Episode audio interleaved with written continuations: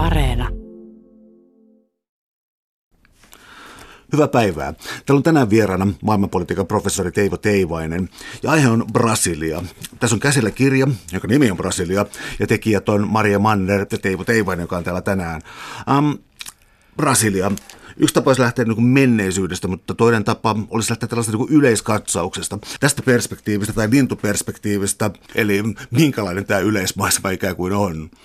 No kyllähän se on ihan mieletön se äh, Sao Pauloon tuleminen ennen kaikkea. Se on mulle, mä aika moneen kaupunkiin elämässäni tullut lentokoneella ja muuten. Ja, ja Sao Paulo on ehkä kaikkein huikein, jos sattuu tulee yhdessä kulmassa. Et se on tosiaan niin kuin, räjähtää semmoinen, että olisi tusinoittain Manhattaneita siinä niin kuin, vierekkäin ja sen niin kuin, tajuminen, miten valtava betonimassa tässä on niin kuin, upotettu tähän. Ja sitten kun menee sinne kaupunkiin sisälle ja huomaa niitä juopia ja kuiluja, mitä, mitä siellä niin kuin, ihmisten välillä on ja miten se näkyy siinä kadun elämässä, niin kyllä noin niin brasilialaiset suurkaupungit on aika hulppeita mestoja. Nyt ajattelee, tässä on, mä otan sitaatin täältä, että Brasilia ei sovellu aloittelijoille, mutta tässä on ollut jalkapallon MM-kisat vähän aikaa sitten ja nyt olympialaiset sitten hyvinkin ajankohtaista. Miten Brasilia on sitten onnistunut kiilottamaan tai tekemään aitojakin muutoksia kenties nyt, kun olympialaiset alkaa tuossa elokuussa? Onko Brasiliasta tehty sitten, että se sopiikin aloittelijoille? No joo, sehän on ton Tom Shobimin semmoisen kuuluisan laulajan niin toteamus tämä, että ei sovellu aloittelijoille. Kyllähän se nyt soveltuu aika lailla kaikille. Me on tästä kirjasta koitettu nimenomaan tehdä semmoinen, että sitä olisi helppo lukea myös semmoisen, joka ei lähtökohtaisesti tiedä paljon mitään Brasiliasta. Toki me toivotaan, että se ei olisi tylsä niillekään, jotka jo jotain tietää, mutta niin kuin lähtökohtana on ollut tuoda sitä nimenomaan aloittelijoille. Kyllä me on koitettu kaivaa vähän niitä muutoksia, että mitä siellä maassa on tehty nimenomaan nyt lähestyvien olympialaisten alla, että niidenhän piti tulla semmoiseksi kruunuksi siinä mahtavassa niin kuin onnistumisten sarjassa, mitä Brasilialla näytti olevan tuossa 2000-luvun alusta lähtien, kun vienti alkoi vetää ihan uudella tavalla Brasilian tuottamat raaka-aineet, niitä ostettiin Kiinassa ja muualla tosi paljon ja köyhät tuli vähemmän köyhiksi ja rikkaatkin rikastui ja oli semmoista intoa. Obama kutsui joskus maan silloista presidenttiä lulaa maailman suosituimmaksi poliitikoksi. Niin kaikessa tässä sitten se olympialaiset oli semmoinen, että nyt Brasilia astuu futiksen MM-kisojen olympialaisten kautta niin kuin maailman areenalle koko sillä niin kuin jytinällä, mikä on ollut. Mutta sitten onkin tullut talouslama, sitten on tullut kaikenlaisia lahjuskriisejä ja presidentti pantu viralta, onko se vallankaappaus vai ei, niin siitä voidaan sitten puhua lisää. Ja, ja, ja tämä niin kuin olympialaisiin valmistautumisprosessi on nyt saanut uuden käänteen, mutta kyllä siellä ihan hyvät kisat olettaakseni saa kuitenkin aikaiseksi. Toi Brasilian lama ja tavallaan nousu siitä, toi vahva kasvu, ähm, vahva kasvu 2000-luvulla, sen alussa ja 2010-luvullakin vielä, se ei niin tunnu menevän yhteen tämän kanssa, että 2008 jonkinlainen siis finanssikriisi ja sitten subprime-luotot ja kaikki tämän kaltaiset asiat, jotka olivat niin Yhdysvalloissa ja Euroopassa. Miten se meni Brasiliassa? Se ei mennyt suoraan ainakaan tuon aikataulun mukaan. No ei, siellähän tämä presidentti Lula silloin totesi, että tämä kriisihän on sinisilmästen eurooppalaispankkiirien aikaansaama ja joku jopa syytti sitä rasistisesta lausunnosta siinä. Ja, ja, ja kyllä se tosiaan näytti siltä Brasiliassa bruttokansantuotteen kasvu niin kuin kuukahti myös siinä sen laman tullessa, mutta sitten jo heti 2010 taas se niin kuin pamahti ihan, ihan niin kuin eri tavalla kuin Euroopassa niin uuteen talouskasvuun. Ja tuli semmoinen vaikutelma, että Brasilia oli nyt löytänyt menestysreseptin, jolla se selvisi asioista paremmin. Yksi osoitus oli, että Euroopasta, Portugalista, Espanjasta, muualta, niin jengi halusi muuttaa Brasiliaan. Ja ei ollut ollenkaan semmoinen, että niin kuin köyhästä Etelä-Amerikasta ihmiset lähtee köyhyyttä pakoon Eurooppaan, vaan pikemminkin alkoi näyttää osittain päinvastaiselta se prosessi, että Brasiliassa oli vetoa ja svengi. Tässä oli paljon mulle todella, todella siis uusia tietoja. Ja yksi näistä on siis niin jännä suhde väkivaltaan, koska ähm, tullaan näihin nykyisiin levottomuuksiin tai nykyiseen rikollisuuteen nyt, mutta Brasilian historia ja sitten siis erilaiset vallankumoukset ja se, miten siirtomaavaltiot on käynyt eri tavalla sotia ja Brasilia rauhan tyyssiä. Mitä ihmettä siellä sitten kävi? Joo, onhan siellä siis paljon ollut väkivaltaa myös ja siihen niin kuin siirtomaa vallan kohtaamisiin alkuun ja koko, koko kauteen liittyy paljon väkivaltaa, mutta suhteessa naapurimaihin hyvin väkivaltaisessa latinalaisessa Amerikassa, niin se on häkellyttävää, että niillä on ollut hyvin vähän sotia naapurimaiden kanssa. Sitten semmoiset isot siirtymät, itsenäistyminen, tasavallan aikaansaaminen ja jopa sotilasvallan kaappaus, niin ne tapahtui sillä suhteellisen verettömästi.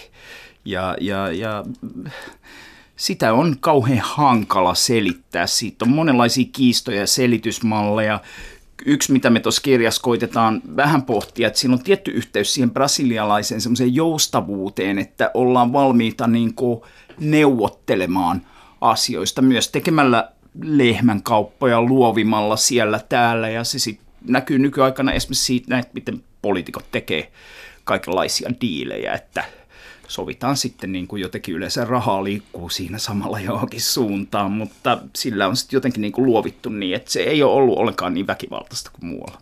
No noista rakenteista vielä, tietysti väestörakenne on tässä myös sitä voimakkaasti läsnä, koska tässä ikään kuin historiaosassa käydään läpi siis sitä, että orjakaupan määrä oli valtava ja sitten rakastan tällaisia pieniä tietoja, että siellä elää enemmän mustia kuin missään maailman maassa Nigerian, Nigeriaa lukuun ottamatta. Eli siis tämä volyymi, mikä orjakaupalle oli, mä mainittiin siinä kirjassa, että se olisi ollut kymmenkertainen kuin Pohjois-Afrika, äh, Pohjois-Amerikassa. Eli tämä määrä oli aivan valtava. Miten se sitten äh, ikään kuin saattoi alkuun alkuun modernia Brasiliaa?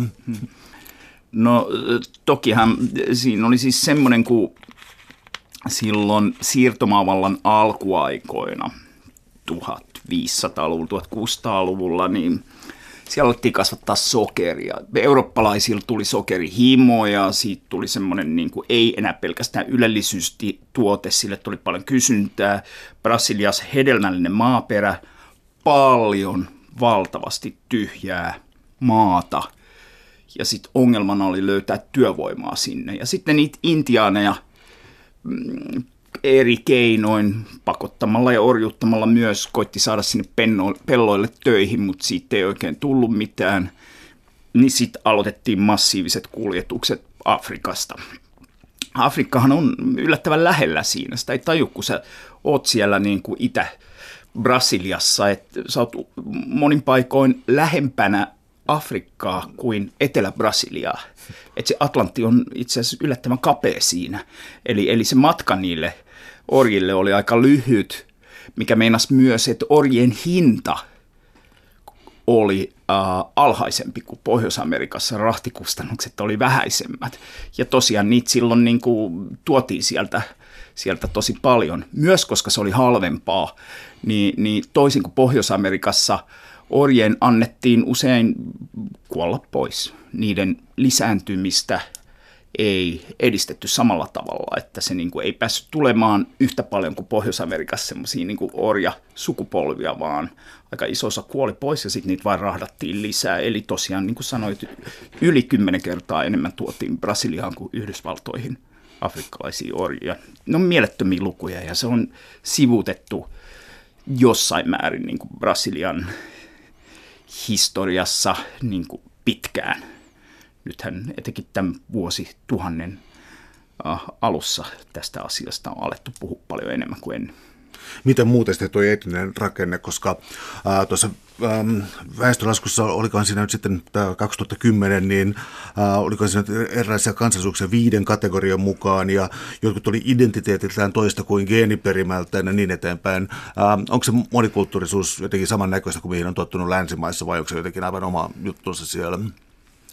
No kyllä se on sillä niin kuin sekoittuneempaa sekä geneettisesti että kulttuurisesti.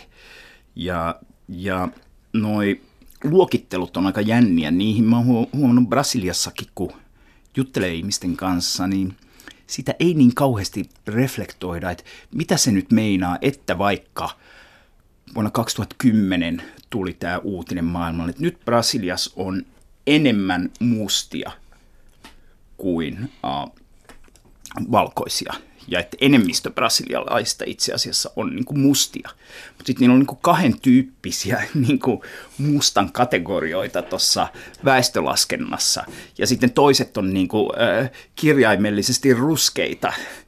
Ja, ja, ja, ja, ja siitä on mielettömiä kiistoja, että onko ne, ja ruskeita on niin kuin tosi paljon ruskeiksi luokiteltuja, eli joka on tämmöinen vähän välikategoria. Ennen vanhaa olisi varmaan sanottu sekarotuisia niin kuin sanottiinkin.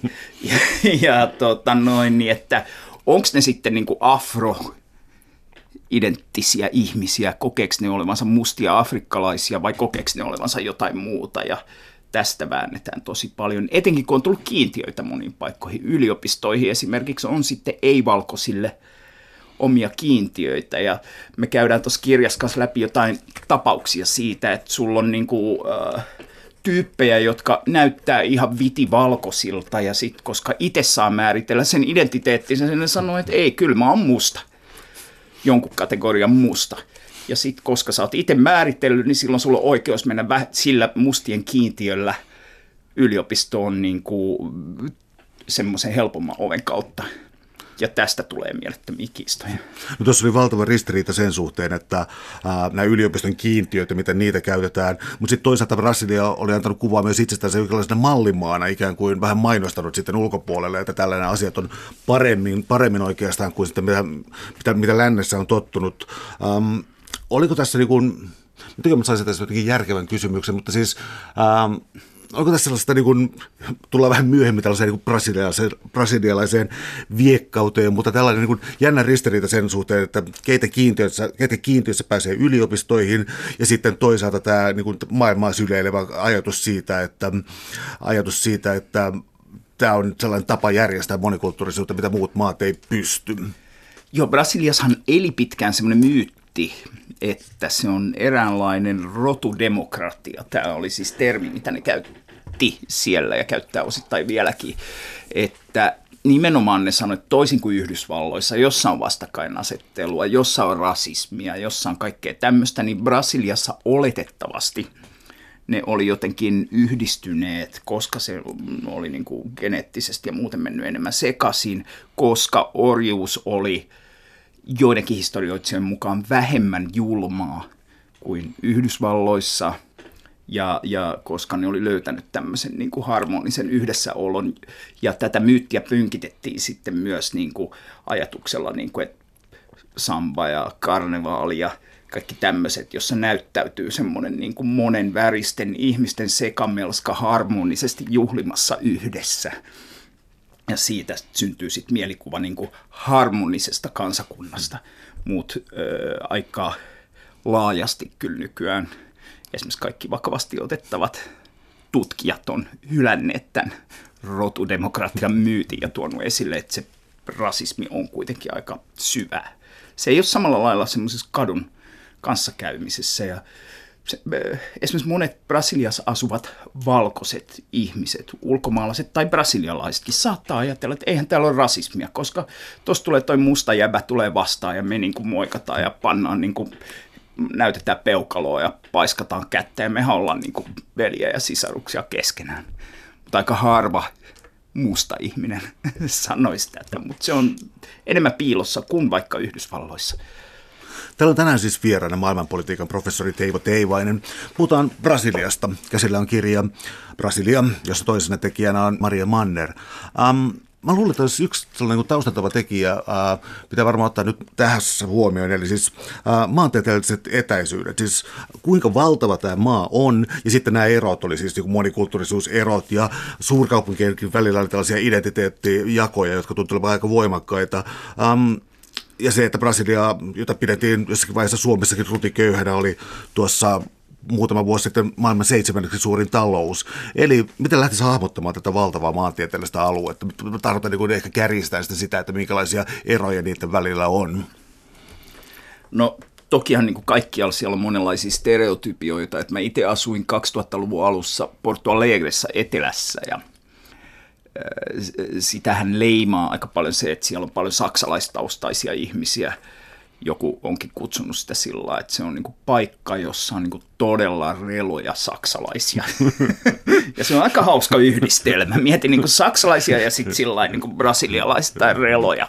Mutta tämä on se stereotypia. Siellä asuu myös mustia ja siellä asuu niin monennäköisiä ihmisiä, mutta siellä se niin saksalais taustainen, italialaistaustainen valkoinen väestö, vaikka karnevaalien aikaa usein sanoi, että ei meillä täällä, että se on noiden pohjoisten mustien juttu, että me täällä ei semmoisia, että meillä on ihan omat jutut ja sen oletus, niin kuin, että karnevaali semmoisena yleisbrasilialaisena superjuhlana, niin sekin vähän niin kuin romuttu siinä. Mutta tota noin, niin ne, ne tosiaan vaihtelee paljon. No vähän tietysti hälventynyt, että ellen oli sitten vaikka tämä Koillis-Brasilia, joka äh, oli silloin siirtomaavallan alkuvaiheessa se rikkain paikka, koska siellä oli ne valtavat sokeriviljelmät ja muuta, ja sitten se köyhtyi niin kuin todella voimakkaasti ja se kuivuus ja kaikki tämmöiset ollut siellä, niin se on viimeisen parikymmenen vuoden aikana vaurastunut kanssa aika paljon. Et mäkin muistan, kun siellä Koillis-Brasiliassa aloin liikkua. Mulla oli jokaisesta kaupungista tai mielikuva, että sinne menee ja ne on semmoisia pikkusia vähän niin kuin vanhan Porvon näköisiä niin kuin, taloja, tota, rakennuskantaa ja muuta. Ja sitten ne on semmoisia niin 35 kerroksisia tota, noin, niin, taloja niin kuin, rivissä silmänkantamattomiin, niin ihan niin kuin, että hetkinen, että mitäs täällä on tapahtunut. Että sitä niin kuin, nimenomaan tämä rakennusbuumi esimerkiksi on, on niin kuin muokannut sitä visuaalista maisemaa siellä yhdenmukaisemmaksi kuin aikaisemmin. Mitä sitten politiikka, koska voisi tehdä sen aika suuren kärjistyksen, että Euroopassa politiikka on jotenkin näihin päiviin saakka leimannut sellainen asettelu, että on jonkinlainen työväenpuolue ja on jonkinlainen konservatiivi- tai liberaalipuolue ja näiden ikään kuin vallan ja on ollut koko ajan kyse näihin päiviin saakka. Nyt näyttää vähän kyseenalaiselta. Ähm, Brasilian työväenpuolue oli tällaisia kirjain lyhennelmiä, joista mä tipahdin aika nopeasti kärryiltä, koska siis työväenpuolue, joka nyt ei, oikeastaan, ei oikeastaan ollut työväenpuolue tai vasemmistolainen, ja sitten tuli er-, eräänlainen yleispuolue, joka sekin oli nimeltään ikään kuin sosiaalidemokratiaan viittaava. Eli jos katsoo niin AY-liikkeen tai vasemmiston perspektiivistä Etelä-Amerikkaa, ja tässä siis Brasilia nimenomaan, niin onko tämä jonkinlainen oma, oma sekoitelma näitä vai leimaako tämä muutenkin Etelä-Amerikan valtioiden historiaa? No ehkä se nyt vuodesta 2003 hallitusvastuussa ollut työväenpuolue PT, jonka näkyvin johtaja oli presidentti Lula, niin ähm, se syntyi tuossa äh, 1980-luvun alussa. Ja, ja silloin kun vasemmisto oli kriisissä muualla maailmassa, mukaan lukien muualla latinalaisessa Amerikassa, ka- Berliinin muuri kaatui ja Neuvostoliitto romahti ja semmoinen niin radikaali vasemmisto sitten niin kuin koki siinä ideologisia takaiskuja, niin tämä työväenpuolue ei koskaan sitoutunut semmoiseen niin neuvostotyyppiseen autoritaariseen hankkeeseen. Ja itse asiassa tuki usein ideologisesti esimerkiksi Puolassa kommunistihallinnon vastaista oppositiota tai vähintäänkin symppas sitä. Ja, ja, ja sitten tuossa niin 1990-luvulla, kun puhuttiin historian lopusta ja että vasemmisto on kadonnut ja muuta, niin Brasiliassa tämä uusi työväenpuolue oli sekä ideologisesti löytänyt tämmöisen niin demokraattisen vasemmiston kauneimmat ihanteet ehkä monien mielestä, sekä myös pystynyt yhdistämään, että siellä oli semmoisia vanha, niin vanhoja trotskilaisia tai muita äärivasemmistolaisia ryhmiä ja sitten semmoisia aika lailla maltillisia sosiaalidemokraatteja, mutta ne pysty sen brasilialaisen yhdessä sumplimisen kautta pysymään niin kuin yhtenä puolueena koko ajan. Ja se oli monille vasemmistolaisille maailmassa yksi niin kuin hienoimmista puoluekokeiluista, jota, jota on nähty. Ja sitten etenkin kun 2002 lopussa ne voitti lopulta liittovaltiovaalit, niin, niin, niin se niin kuin näytti aika hienolta. Mutta sitten pettymyksiä oli pian luvassa. No miten siis demokratiaa usein myös katsotaan sitten median perspektiivistä, ja täällä tuli äh, monta kertaa vastaan sitten äh, telenovelat ja siis Globo, äh, latinalaisen Amerikan suurin mediayhtiö. Äh, kuinka voimakas onko se poliittinen vallankäyttäjä vai onko se tota, muutenkin vain jättimäinen? Mä tarkoitan, että nämä katsojaluvut olivat aivan käsittämättömän suuria.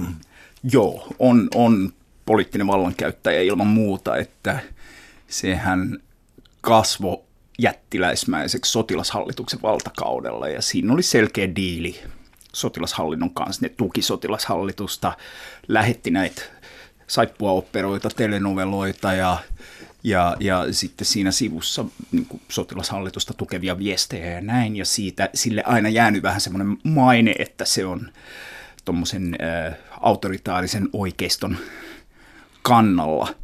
Toisaalta se Globo nimenomaan laajentunut sitten semmoisesta yleiksi imperiumiksi, että siinä on lehtiä ja televisio- ja radiokanavia ja kaikki niin kuin ihan valtavasti.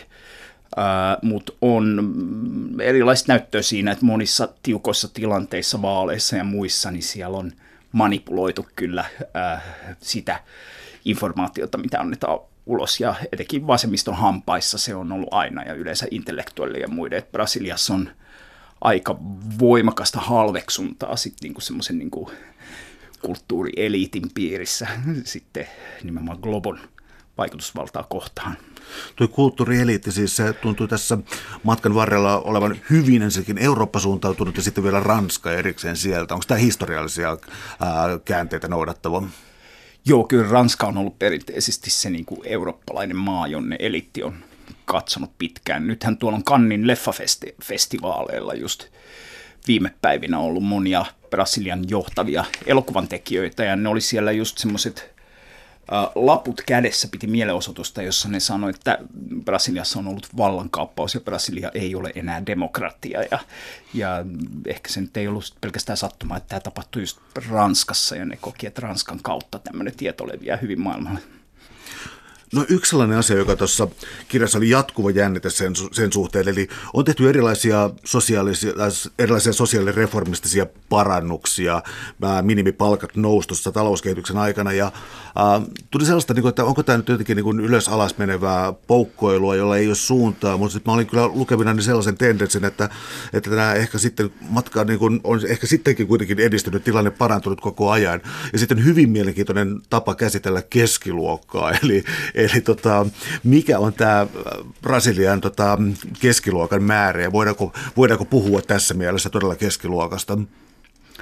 Joo, no se keskiluokkahan on sillä kiistelty käsite, että äh, nyt kun Brasiliassa kiistatta köy, köyhien asema on viimeisen 15 vuoden aikana parantunut, niin on paljon puhuttu, että onko syntynyt tämmöinen uusi keskiluokka – ja sitten toiset sanoivat, että ei se oikeasti ole niin keskiluokkaa, vaan se on vaan niin kuin vanha työväenluokka, joka on vähän vaurastunut. Ja tämä on niin kuin yksi kiista, joka voi olla aika merkityksetön tietysti niin kuin muille kuin alan tutkijoille. Mutta tota niin, mut ehkä enemmän, enemmän kyllä, kyllä se, mitä me tuossa kirjassa koitetaan, koitetaan vähän avata sitä, että miten ne – miten se köyhien vaurastuminen on tapahtunut, miten niiden uudet kulutustottumukset tulee. Et mä muistan vaikka yhden meidän ystävän ää, kotiapulainen, niin se niin kuin, tota noin, niin tälle ystävälle sanoi jotain, että oli futiskisat tulossa ja sitten se sanoi, että hei, mulla on muuten isompi televisio kuin sulla, isompi televisio kuin isäntä perheellä ja se oli siitä todella ylpeä. Ja sitten se sanoi, että tämän takia mä äänestän työväenpuoluetta. että siinä ei ole, siinä ei ole niin kuin, ollut mitään niin kuin välttämättä sosialistista vasemmistolaista ideologiaa sen kummemmin, vaan semmoinen, että hei, nämä on nyt antanut köyhille minimipalkan nostamisen kautta kotiapulaisten, joita on valtavasti, usein mustia naisia, mutta ei aina, niin tota, niiden niin kuin työehtojen selvän parantamisen kautta. Silti ne on vielä aika huonot ne työehdot, mutta tota noin, niin ne ei ole niin katastrofaalisen huonoja kuin aikaisemmin. Ja sitten erilaisten sosiaalitukijärjestelmien, että ihan niin kuin, vähän niin kuin perinteistä köyhäin apua, että annetaan ihmisille jollain ehdolla. Jos saat lapset kouluun ja hankit niille rokotukset, niin sitten sä saat tietyn summan rahaa kuukaudessa. Massiivisia, kymmeniä miljoonia ihmisiä näiden niin kuin tukiohjelmien piirissä, niin se meinaa, että ne on kyllä oikeasti vaurastunut, päässyt kuluttamaan ja tullut sellainen ajatus, että nyt me ollaan uutta keskiluokkaa. Yksi tällainen lukijan kulttuurishokki oli se, että jos nyt puhutaan sitten isoista kaupungeista ja Riosta erityisesti, jossa sitten ää, rakentaminen keskusta-alueelle tai sinne ää, on rajoitettua favelat tietysti. Ja mun ää, houkkomainen käsitykseni oli se, että se on äärimmäisen köyhyyden ja väkivallan paikka, mutta kun sä puhuit tästä köyhimpien niin absoluuttisesta vaurastumisesta, niin tuolla tuli sitten yhtäkkiä vastaan sen autoja, luo, äh, tota, autoja, luottokortteja, kampaamoita, matkatoimistoja ja niin eteenpäin. Tämä sekoitti täysin mun aiemman kuvan siitä, minkälaisia paikkoja nämä olisi.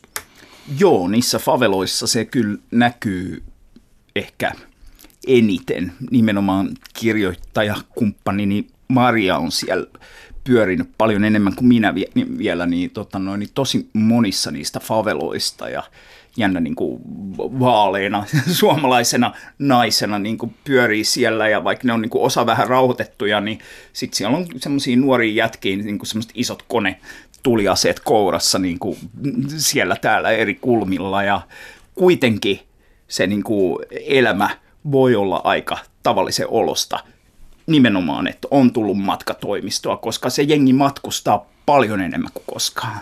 Se on niin kuin yksi näkyvimmistä jutuista siinä Brasilian keskiluokkaistumisessa, että, että väki pääsee matkustaa enemmän. Sitten se ottaa sitä vanhaa rikasta keskiluokkaa päähän vähän, että hetkinen, että eikö enää edes, että, että niin lentokenttien odotussaleissa on niin kuin ihmisiä, jotka sen vanhan valkoisen keskiluokan mielestä ei kuulu sinne että ne näyttää, käyttäytyy vähän omituisesti ja näin, niin on niin kuin mennyt kaikki arvokkuus matkustamisesta, kun köyhätkin pääsee matkustaa. Ja, ja, ja sitä esimerkiksi tuossa kirjassa on koitettu avata sen kautta, että katsottu, että miten jonnekin favelaan syntyy matkatoimisto ja kuka sen on avannut ja mitä se meinaa, millä tavalla ne maksaa tota noin, niin, ää, näitä matkoja ja kaikkea tämmöistä. Mutta toi favela-homma on, on siellä muuttunut aika paljon. Siitä me keskusteltiin kirjaa tehdessä muuten, että onko sitä, onko termi slummi, tota, niin kuin, äh, onko se semmoinen, että se antaa väärän kuvan favelasta vai ei.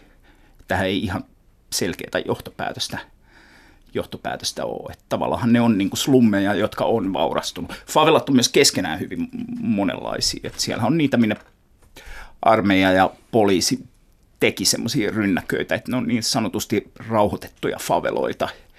Ja sitten on semmoisia, jossa, jo, jonne, niin kuin poliisi ei mene muuta kuin sitten niin kuin semmoisten niin kuin usean panssaroidun ajoneuvon turvin niin kuin aina tietyissä tilanteissa. No sitten noin poliisit esiin, niin täällä on sitten olympialaisten alla sitten, siis poliisit on puhdistaneet niin kuin joukkovoimalla väkivaltaisesti näitä faveloita ja toisaalta häätäneet sieltä ihmisiä. Mutta tota, onko tässä jokin logiikka, koska äh, siellä oli ainakin tämä yksi alue Riossa, jossa oltiin ensin häädetty, mutta ikään kuin tämä operaatio jäi kesken ja, ja ei oikein tiedetty. Onko siellä joku poliittinen voima, joka tällaista ajaa, tai poliisi, sotilaan valta ruokkaa, ruokkii valtaa, niin ähm, onko se jotain yhteydessä linjaa, että niistä pitäisi päästä vekeen, vai onko se täysin epärealistista? No ei kauhean realistisena varmaan kukaan pidä sitä, että jotenkin kaikki favelat tosta vaan niin saataisiin pyyhkästyä pois. Uh, se, mikä on todella kiehtovaa, on uh, vaikkapa Rio de Janeirossa fantastisen kaupunki Atlantin rannalla ja siellä melkein ne niin kuin, luonnonmaisemiltaan kauneimmat paikat siinä niin kuin meren äärellä semmoisia nousevia vuoria, niin saattaa olla faveloita. Ja se on jotenkin hätkähdystävä. Tässä on niin kuin maailman ehkä arvokkaimpia niin kuin, tällainen niin kuin rakennusteollisuuden kannalta niin kuin tulevaisuuden maalentejä.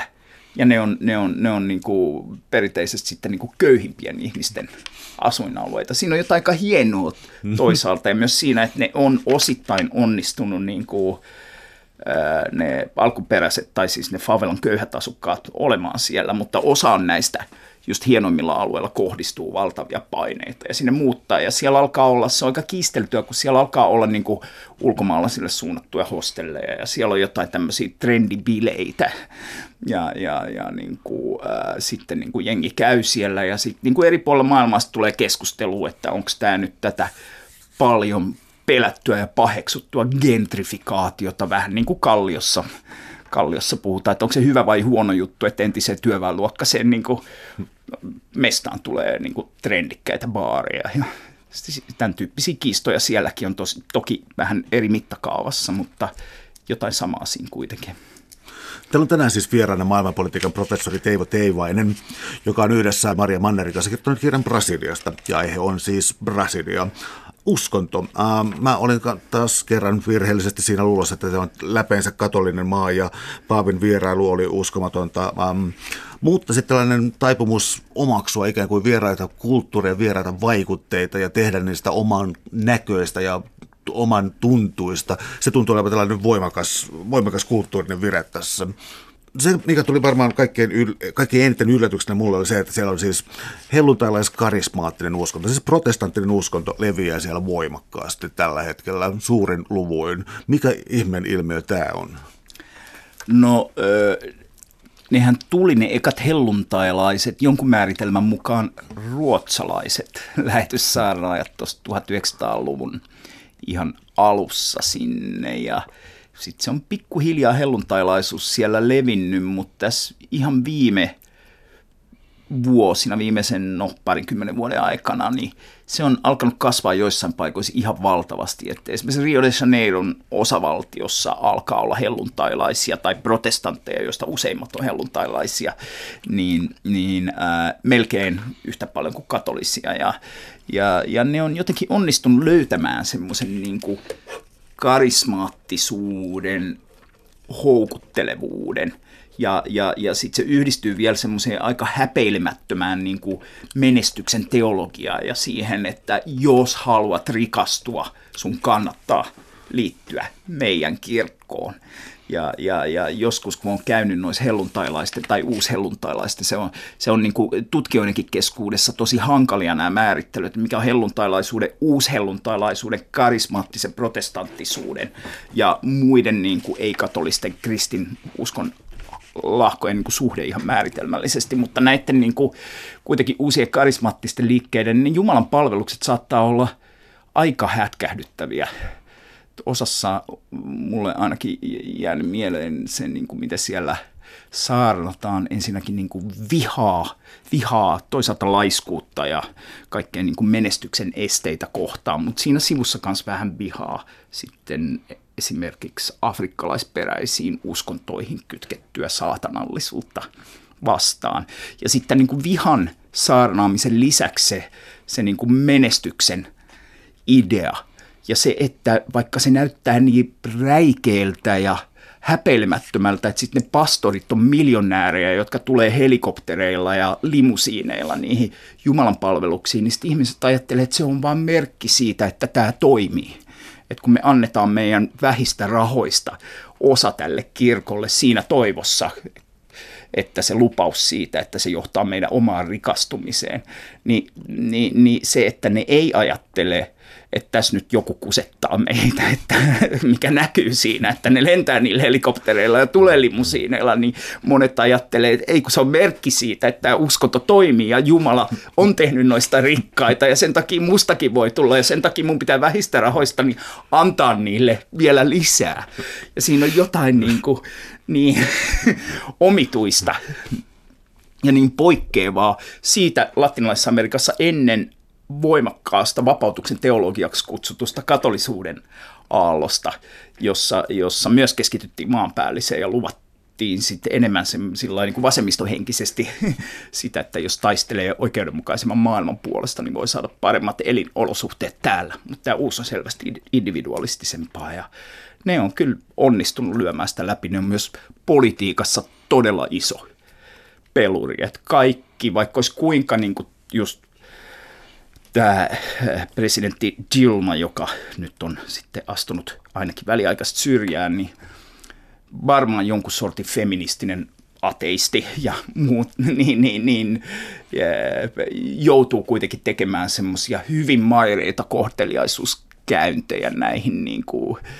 uushelluntalaisiin jättikirkkoihin ja kehumaan niitä ja koittamaan niin kuin löytää semmoinen tapa olla suututtamatta niitä liikaa, mikä meinaa esimerkiksi aborttikysymyksessä ja muissa, niin sitten ottaa konservatiivisemman linjan kuin, kuin ehkä haluaisikaan.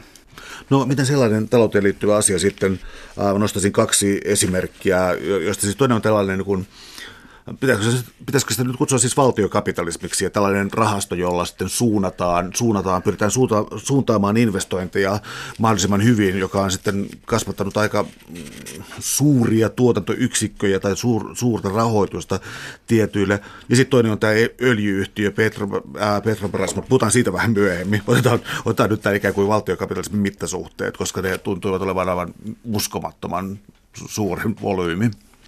Joo, siellähän on äh, olemassa tämmöinen kansallinen kehityspankki Bendes, joka on ihan mieletön.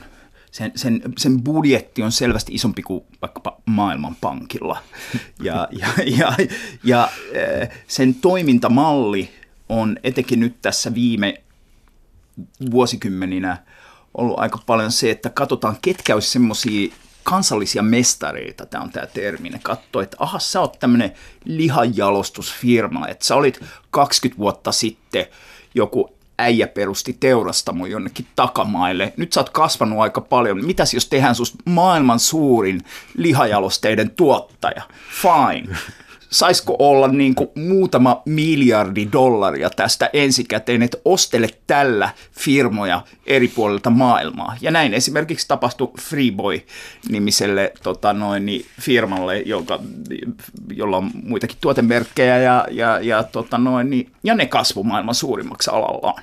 Ja sama juttu, kaivosfirma muita, yksi kaivosfirma Vale, tota noin, että meppäs tästä ota lainaa, käyppäs ostaa Kanadassa on Kanadan isoin joku nikkeli kaivos, mitä siellä onkaan, ja tyypit menee ja ostaa ja panee vielä niin kuin sen tyyppisen kurinpidon päälle siellä Kanadassa, että kanadalaiset työntekijät menee lakkoon ja sanoo, että nämä brasilialaiset imperialistit on kyllä pahimpia niin kuin, tota noin, niin, kaivostyöläisten riistäjiä, mitä on nähty. Ja sitten brasilialaiset vaan paukuttaa henkseleitä ja sanoo, että jos te tiedätte näistä asioista näin paljon, miten tässä kävi näin, että me ostettiin teidät, ettekä te ostanut meitä, ja brasilialaiset on ollut aika ylpeitä siitä, että hei, että me ei olla mikään niin kuin etelän tämmöinen niin kuin, äh, banaanitasavalta, vaan että täältä, täältä tullaan, ja siinä tämä, tämä tota noin, niin, äh, kansallinen kehityspankki on ollut tärkeässä, ei tietenkään ainoassa, ei se nyt niin ole, että nämä on ihan saamattomia firmoja ja sitten pelkästään niin kuin valtion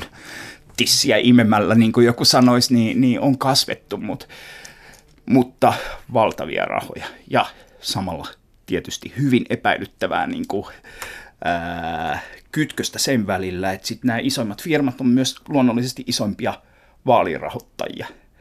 Ja että missä mennään, astutaan minkäkin juridisen tai eettisen rajan yli siinä, että mä annan sulle muutaman miljardin, että sä voit ostella firmoja ympäri maailmaa. Sä pidät huolen siitä, että sitten kun tulee vaalit, niin mun vaalikassassa riittää rahaa. Ja tämä kytkös on nyt tullut niin kuin enemmän päivänvaloon kuin koskaan aikaisemmin. Jutellaan sitten tuosta ky- kytköksestä vielä vähän enemmän, koska siis tuntuu siltä, saanko nyt oikean kuvan siinä, mutta siis... Ähm, esimerkiksi yritykset, kun ne tukivat jotakin puolueita, niin ne tukivat aika laajalla kartalla sitten poliittista kenttää. Eli kyse tuntuu olevan siis sellaisesta, että välit kaikkiin puolueiden ja kaikkien yritysten välillä oli tärkeitä. Että ei ollut sellaista niin kuin rankkaa jakoa, että jossa vasemmisto rahoittaa tuota ja tuota, vai teekö tästä nyt vähän liian sympaattista, tai siis teekö tästä vähän väärän tulkinnan?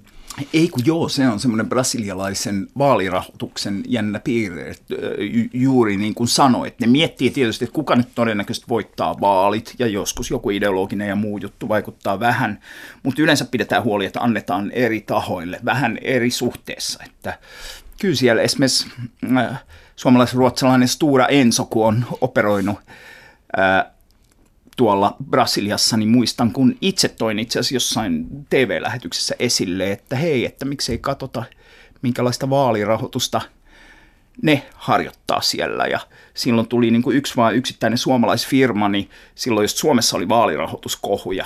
Ja mä olin, äh, niin kuin, sanoin, että hei, että nämä on ihan pennosia nämä, mitä täällä Suomessa, kattokaa mitä suomalaisfirma tekee Brasiliassa. Maan tapa siellä, eikä välttämättä mitään laitonta mutta aika hulppeita summia ja nimenomaan jaettiin monille, monille eri tahoille.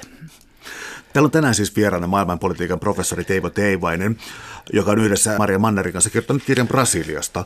Ähm, tullaan nyt tähän päivään, itse asiassa niin kuin nämä on ihan lähiviikkoja tässä, kun me tätä keskustellaan, mitä, mitä nyt on tapahtumassa. Äh, valtava miten mä sanoisin, niin valtava joukko ihmisiä ovat ruvenneet protestoimaan, mutta liittyy ehkä tähän niin kuin sosiaaliseen mediaan ja muutenkin tällaiseen nykyisiin tyytymättömyyden aaltoihin, että niillä ei ole oikein selkeitä johtajia, vaan kysymys on niin kuin moninaisesta spontaanikin tuntuisesta liikehdinnästä, josta on hankala saada kiinni ja, ja jotain tämän kaltaista on nyt ilmeisesti menossa tällä hetkellä Brasiliassa, että ei, ei, mä en ainakaan ymmärtänyt, että, tai mä en ainakaan huomannut, että siinä olisi ollut sellaisia niin kuin johtohahmoja tai tiettyjä suuntia, mihin mennään. No se on vähän niin kuin maailmalla monissa protesteissa Espanjassa, Occupy Wall Street, arabikevät ja nämä, että on syntynyt tässä viimeisen kuuden vuoden aikana ehkä niin aiempaa enemmän. Semmoista liikehdintää, jossa jengi menee kaduille ja nimenomaan äh, ei ole niin selkeää organisaatiota, ei ole johtajia, ollaan aika monenlaisten lippujen alla ja se näyttää kaoottiselta niin toiminnalla ja järjestäytyminen tapahtuu osittain sosiaalisen median median kautta. Brasiliassa tämä räjähti se, semmoisiksi valtaviksi mielenosoituksiksi kolme vuotta sitten kesäkuussa 2013. Ja, ja tota noin, niin silloin ää, muistan monet ystäväni tutkijat tai kansanliikkeissä itse mukana olleet tyypit oli vähän niin kuin sormi suussa, että hetkinen, mistä nämä tuli? Että ennen me tiedettiin, että tuolla oli ammattiyhdistysliike ja tuolla oli maattomia maatyöläisten liike ja muita sellaisia liikkeitä, joista ties mistä ne tuli ja mihin ne menee ja mitä ne vaatii ja ketä ne tukee.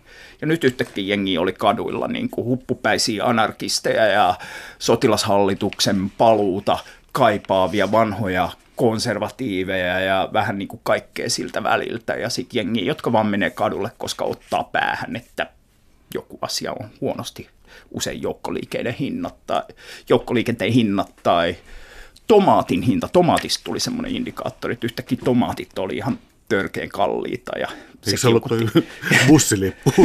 joo, joo, mutta bussilippu oli, oli se, mikä se, se on jännää, miten, miten kalliit bussiliput siellä on niin kuin köyhien brasilialaisten näkökulmasta. Kun puhutaan sitten talouden ja politiikan sekoittumisesta, niin tietysti korruptio on siinä, äh, siinä lähellä, mutta äh, jännä juttu oli myös se, että Brasiliassa on huomattavan korkea veroaste, siis se oli noin OECD-maiden, OECD-maiden luokkaille vähän ylikin. Ja tota, mihin tämä ikään kuin, mihin tämä verotus liittyy? Siis täällähän on kuitenkin ollut monia sosiaalisia projekteja ja tällaisia pyrkimyksiä lainsäädännön kautta. Onko se ikään kuin hyvinvointivaltiollinen projekti tai verotus vai meneekö se jonnekin muualle? No kyllä siinä on semmoinen hyvinvointivaltion rakentamishanke. Se tavallaan käynnistyi tuolta 1930, 40, 50-luvulla oli semmoinen Getulio Vargas-niminen tyyppi presidenttinä useampaan otteeseen. Silloin oli aluksi semmoinen vähän jopa eurooppalaisen fasismin kanssa flirttaileva hanke, mutta jossa kuitenkin lähdettiin rakentaa iso valtiota, lähdettiin ää, lisäämään työväenluokan ostovoimaa, ja, ja, ja kaikkea tämmöistä, ja syntyi esimerkiksi yllättävän hyvä eläkejärjestelmä, siis hyvä siinä mielessä, että, että meidän mielikuva siitä, että tuolla jossain eteläisellä pallonpuoliskolla, että eihän niillä ole eläkkeitä ollenkaan, niin tuolla saattaa olla eh, niin kuin etenkin työntekijäryhmiä, joiden eläke lähestyy niin kuin 100 prosenttia palkasta ja sitten vielä joillain ryhmillä niin, että sitten se on niin kuin, lesken serkut niin kuin suunnilleen pääsee vielä käsiksi siitä eläkkeestä ja jotkut kutsuu sitä niin kuin myös Viagra-ilmiöksi, kun on niin kuin tämmöistä tyypillistä semmoinen vanhempaan ikään päässyt mies tyypillisesti, sanotaan nyt vaikka 78-vuotias, 85-vuotias ja menee sitten siinä vanhoilla päivillään 25-30-vuotiaan naisen kanssa naimisiin. Ja tota noin, niin sitten eh, jotkut sosiologit selittää tätä osittain sillä, että koska on niin kuin periytyviä eläkeetuja vielä, että niin kuin sosiaalivaltion eläkeulottuvuus on ihan, ihan mieletön ja ne on semmoisia saavutettuja etuja, että niitä, niitä on aika vaikea sitten, sitten ollut siellä karsia. Mutta äh, nythän, kun nämä valtavat lahjuskandaalit on tullut esille viime vuosina, niin on ehkä aiempaa enemmän puhuttu myös siitä, että se valtion niin kuin verotusaste, niin, niin, niin sen sitten kanavoituminen kuitenkin tämmöisiin niin kuin sosiaalivaltiopalveluihin on, on vähän heikkoa, koska sitä rahaa tuppaa sitten valumaan joihinkin taskuihin siinä välissä niin paljon, että, että nämä niin kuin julkinen terveydenhuolto ja koulutus ja nämä ei oikein kuitenkaan toimi. Ähm, kirjassa tuli myös vastaan sellainen ilmaisu suunnilleen kuin kadotettujen mahdollisuuksien maa muistaakseni. Ja tota, Tämä siis laittaa, tämä pistää ajattelemaan siis sellaista, että esimerkiksi Argentiina oli yhdessä vaiheessa maailman rikkaimpia maita ja, ja, ja Brasilia tuntuu olevan koko ajan niin jotenkin siinä lähellä, mutta, mutta jotain on tapahtunut. Ja sitten tota, kun taloustieteet on katsonut asioita, niin on nostettu tiettyjä maita, joissa kasvu on paljon nopeampaa kuin mitä vanhe, vanhoissa teollisuusvaltioissa. Onko ollut siis sellainen tilanne, jossa Etelä-Amerikan maat, Argentiina, Brasilia, olisivat voineet nousta ikään kuin täysin länsipäiden ansiotasolle, mutta jotain meni pieleen? No, no noita maailmanhistorian sadan miljoonan dollarin kysymyksiä. tota, ää, olisiko nyt Brasilia voinut nousta, niin kuin Brasiliassa tykättiin sanoa, vakavasti otettavien maiden joukkoon. Se on semmoinen sanonta, mitä siellä usein käytetään. Ää, juontaa juurensa siihen, että tarinan mukaan ää, Ranskan silloinen presidentti Charles de Gaulle niin kuin jotenkin totesi joskus Brasiliasta, että se ei ole vakavasti otettava maa. Ja se on jäänyt niillä hiertämään, kun on tämä niin kuin ranskalaisuuteen liittyvä pieni ulottuvuus paikallisella älymystöllä, niin mistä se sitten niin kuin oli kiinni?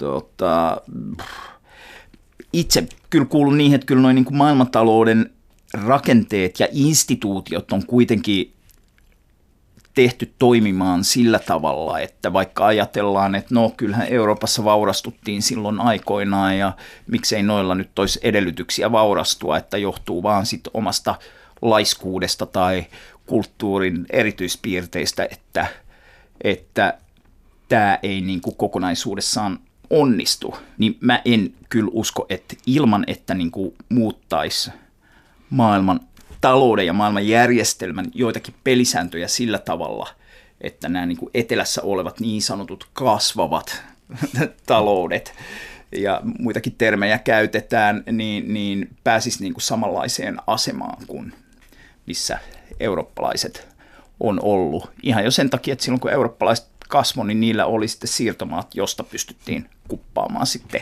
resursseja itselle.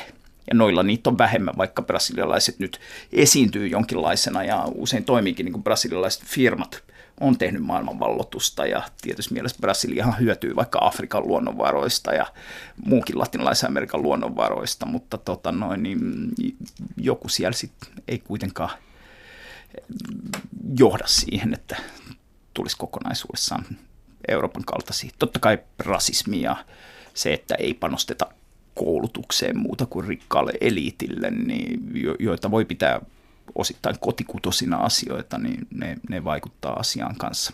Tämä tuntuu olevan myös sitten keskeinen ilmiö, siis brasilialaisten itsetunto, että täällä toistui sellaisia äh, ikään kuin vähän kulissiin viittavia asioita, että nämä, on, niin kuin, nämä ovat ikään kuin englantilaisille näytettäviä asioita ja siis vieraille vieraille näytettäviä asioita. Ja sitten mä yhdistän tämän nyt sitten näihin siis jalkapallo ja äh, olympialaiset nyt, niin äh, tarvitaan siis ehdottomasti, tarvitaan ehdottomasti suuria muutoksia. Voisi tulkita kyynisesti, että ne on tota, pelkkää kulissien pitämistä tai muuta, mutta esimerkiksi Barcelona taas 92 olympialaisessa muutti huomattavasti kaupunkirakennetta. Lontookin pyrki tekemään tällaista sosiaalista asunto rakennusta sillä tavalla. Miltä näyttää Brasiliassa tämä tilanne? No siellä olympialaisten kannalta ero Barcelonaan ja Lontooseen on, että se niin pääalue, missä olympialaiset pidetään, niin se on Rio de Janeirossa yksi niistä kaikkein vauraimmista alueista – ja vaikka se niin kuin, koko kaupungin toimivuuden kannalta on varmaan ihan hyvä juttu, että sinne rakennetaan parempia julkisia liikenneyhteyksiä ja erilaisia kehityshankkeita, niin se niin kuin, kehitys projektina suuntautuu ennestään vauraalle alueelle. Kun Brasilia haki olympialaisia joskus aiempina vuosina, niin se niin kuin pääpitopaikka piti olla huomattavasti köyhempi, köyhempi alue, jolloin sen niin kuin, ikään kuin kehitysvaikutukset olisi myös ollut toisenlaisia. Että tässä mielessä tämä niin kuin, ö, olympiahanke ei ehkä lisää niin kuin sitten, köyhien alueiden kehittymistä samalla vähäisellä tavalla kuin tapahtuu Lontossa tai, tai Barcelonassa myös.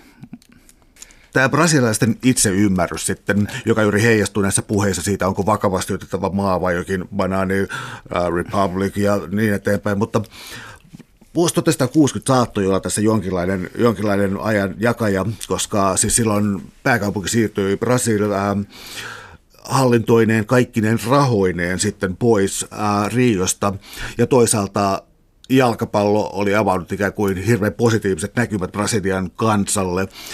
Um, oliko tämä niin 60-luvulta lähteinen optimistinen projekti? Onko se, oliko se lyhytaikainen kesto vai onko se ikään kuin eletäänkö sen jalanjäljissä vielä?